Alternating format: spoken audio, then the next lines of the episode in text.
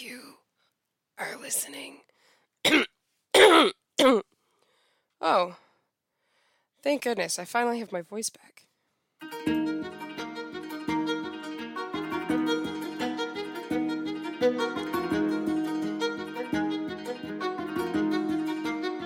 You are listening to Natural Magic, written and narrated by Molly Sturgis.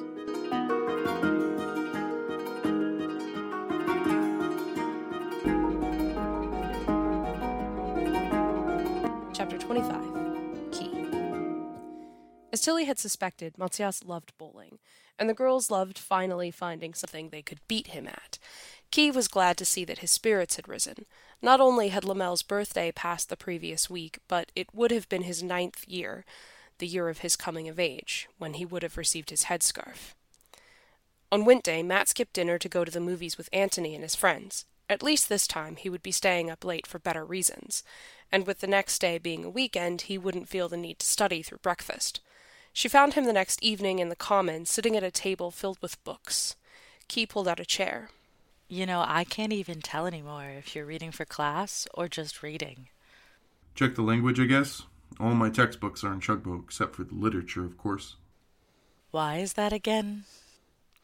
Matt blinked at her from behind his glasses as though she had asked for help on a particularly easy math problem. All my classes are in Chugbo, except for the literature.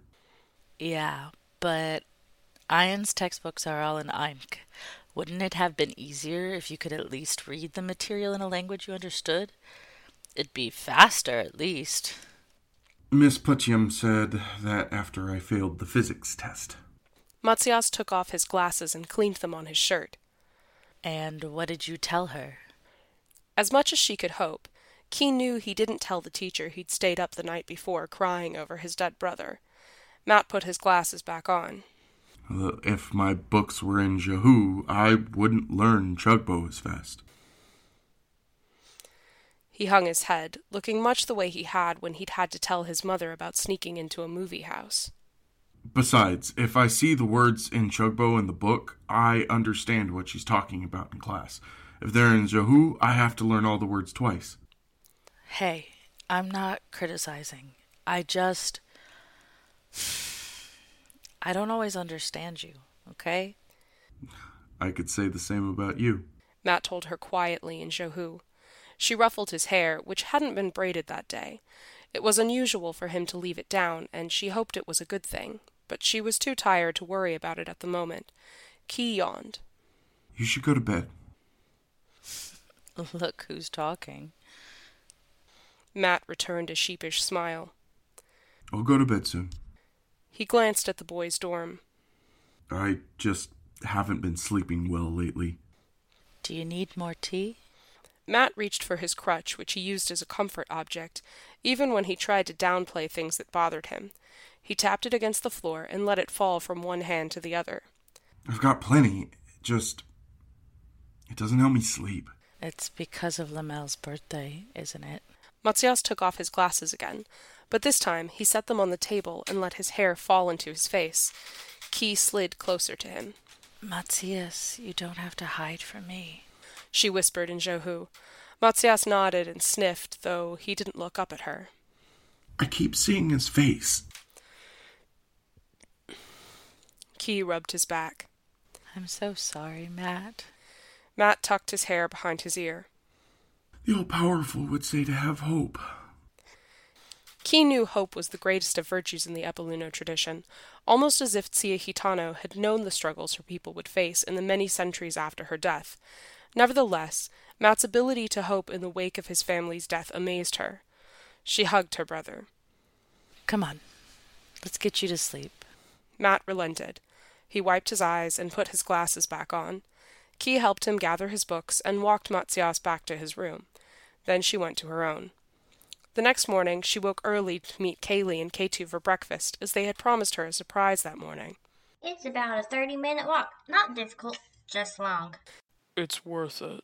Key guessed from this comment that whatever they wanted to show her was something in Caporo, but to her surprise, they led her in the opposite direction, away from both Faraday and civilization. They led Key up a hill. The path was narrow, but the ground around it was solid and not too rocky, so it was a fairly easy hike. When they reached the top, Key let out an audible gasp. Oh. You like it? It's beautiful. They stood at the top of a cliff. Trees and a river swept out beneath them, a reminder that Faraday really was almost at the edge of the city. But mostly, it reminded her of the cliffs in Virarona, outside the city of Tempo where she had been born. There was a Shahia shrine there, where her family always stopped. She held her breath and imagined the echoes of stomping feet and the smell of wood smoke. Thank you for sharing this with me. Kaylee sat cross legged next to her, a slight breeze whipping her hair. I guess it's become a bit of a Hawthorne House tradition. Key was suddenly worried now.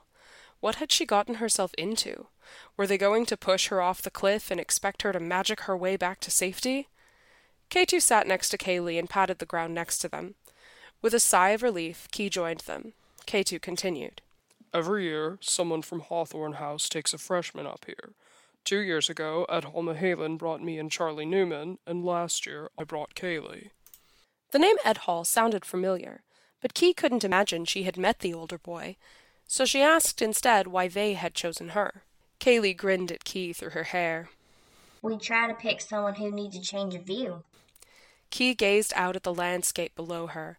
She had never imagined the North could be as beautiful as the southern continent, but when she looked at it now, she felt like she was home. She wanted to run back to Victoria House and drag Matsyas out here, even with his bad leg, to show him what it looked like. But at the same time, she wanted to keep it a secret, so she could have something that belonged only to her. A voice nagged in the back of her mind, telling her that her gods wouldn't appreciate her behavior, but she ignored it. She could always tell Matt later.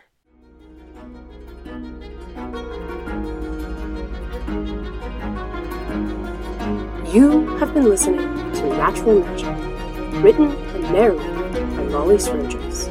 The role of Key was played by CJ Brown. Matt was played by Casey Kirkpatrick, and Kaylee was played by Brittany Nunez. Music from Pixabay. To learn more about our artists or to read this book online, find The Stitch Witch's Apprentice on Tumblr, or follow the links in the show.